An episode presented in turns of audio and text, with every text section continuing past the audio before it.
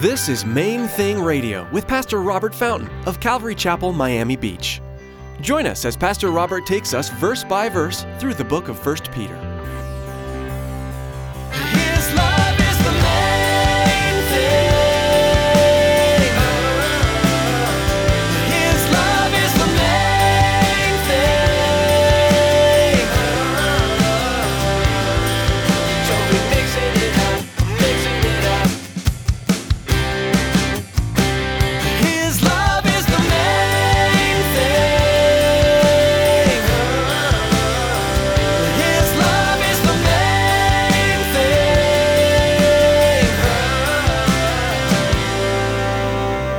That connectedness it's part of the design. And it provides accountability for us as well. You know the positive peer pressure you know what i mean? It's a healthy thing. And without this without this real interconnectedness you know and, and the connection to the body of christ something inside us begins to die Fellowship with other believers may seem like a religious thing we have to do to be a good Christian. Pastor Robert shows us today that it's so much more than that. Spending time with fellow Christ followers gives us a sense of unity, a place for accountability, and a group of people who will support us in our walk with God. Stick around after today's message from Pastor Robert. I have quite a bit of information I'd like to share with you our web address, podcast subscription information, and our contact information. Now, here's Pastor Robert with today's message.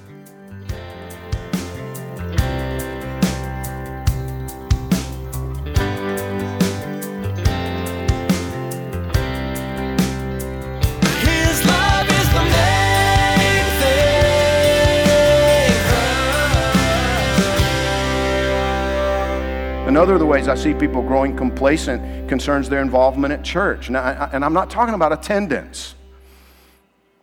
One of the things that is, it's a difficult one for me as a pastor, to be quite honest, because sometimes I'll, I'll say to somebody after they've been, um, you know, I haven't seen them for two or three weeks or whatever, you know, and I'll say, man, you know, we, you know, we miss you, you okay? And there's a kind of a defensive posture, you know, as if I'm confronting their lack of attendance. And like, you know, you hadn't, in- you hadn't been in church the last three weeks. No, that's not where I'm coming from. I, I just want to make sure everything's okay. Or, you know, is, is everything all right in your life? Is, because, see, church attendance is not really the point. Being a part of the family, being a part of the body of Christ, being plugged in, because it's so critical that there are relationships between you, between us, that it's more than just the religious observation that you're putting in your time, you're attending. That, that's no, we're, what we're talking about here is connection.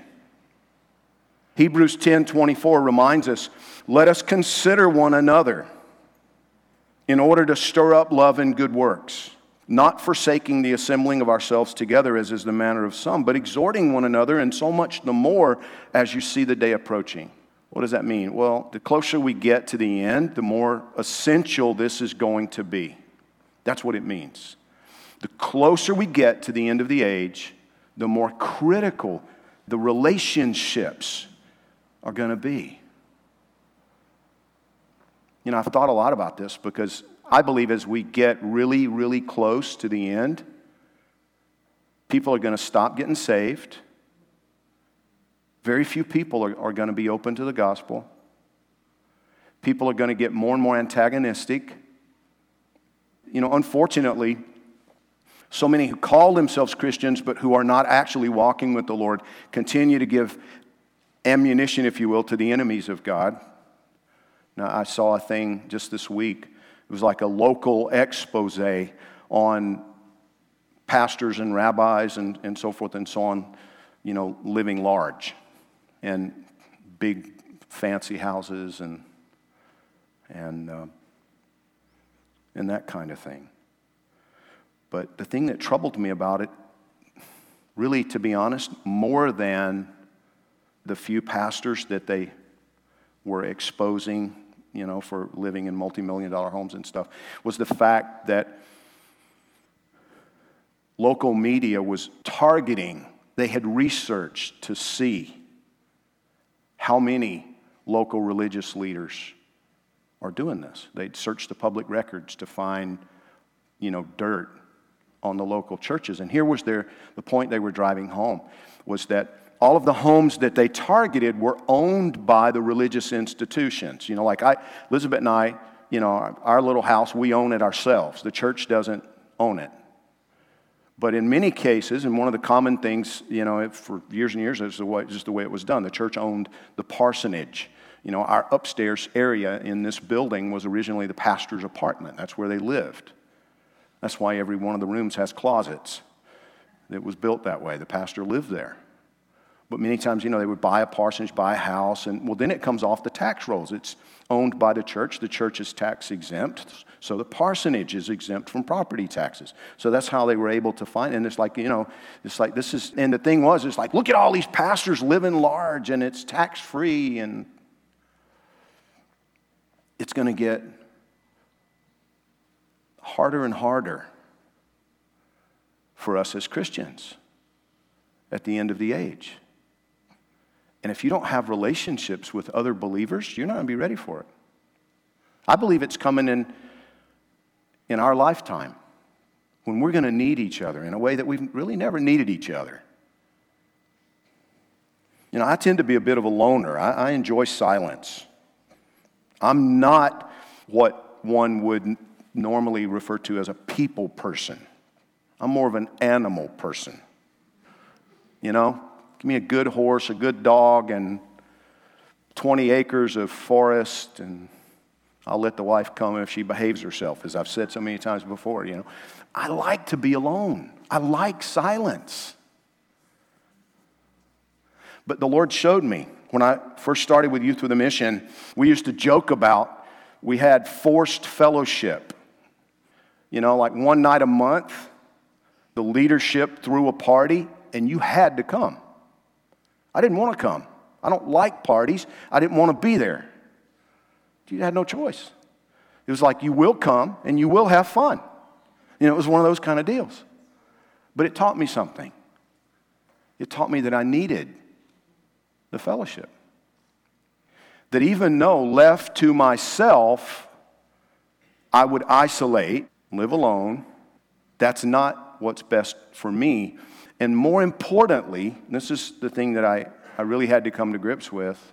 More importantly, I shouldn't be making it all about me. Whoever said the most important thing in the world was what I want, or what I'm most comfortable with, or what I most enjoy. That's not in the Bible. What's actually in the Bible is that I need to, I need to die to that. Consider one another, he says, and don't forsake the assembling of yourselves together. He didn't say, you know, just, you got to realize you really, you really need this more than you think. What God says is you got to realize that they need you more than you understand. That connectedness, it's part of the design. And it provides accountability for us as well. You know, the positive peer pressure, you know what I mean? It's a healthy thing. And without this, without this real interconnectedness, you know, and, and, the connection to the body of Christ, something inside us begins to die. Let me tell you a story. There was this guy who went to his pastor complaining that, you know, he just he was just cold spiritually, kind of dried up and, and grown cold spiritually. And you know, he prayed, he studied his Bible, but he lost his excitement about his walk with the Lord. It, it was wintertime, and the pastor had a fire burning in his fireplace, and he didn't say anything. He just sat there and kind of nodded as he listened. And then he got up and he walked over to the fireplace and he took the, the tongs and he reached in and he pulled a, a little piece of coal that was red hot and he pulled it out of the fire kind of pulled it out onto the hearth. And he just sat there looking at it. And the other guy was a little baffled. He's watching the pastor. He's, you know, looking. It's like, what's, why is he so fascinated with that piece of coal? And after a few minutes, that, that one piece of coal that was off by itself went from being red hot to just kind of that grayish black that wasn't hot anymore. And the pastor got up without saying a word, and he picked up that piece of coal and he put it back over with the others in the fire. And he sat there watching it. And in just a few seconds, it was red again hot, burning. And he looked at the man and he said, Do you understand? And the guy said, Yeah, I get it. By myself, I'm going to grow cold. But if I'm in the fire with the others, I'll be on fire with the others. And that's the way it works. That's the way God designed us. That's the way He made us to be. Alone, you grow cold. So get close to others who are on fire for Jesus, and your fire will quickly return.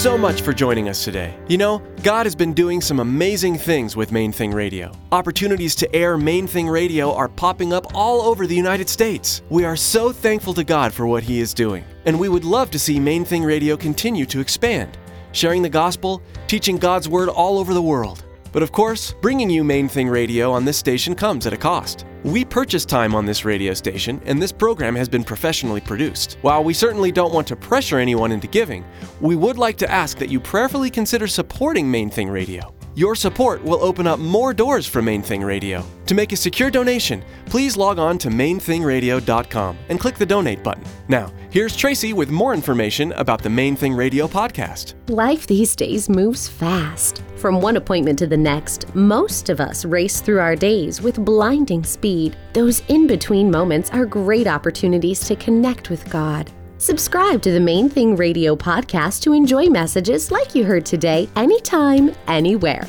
Simply log on to mainthingradio.com and click on the podcast button. Thanks, Tracy. Join us next time for another edition of Main Thing Radio.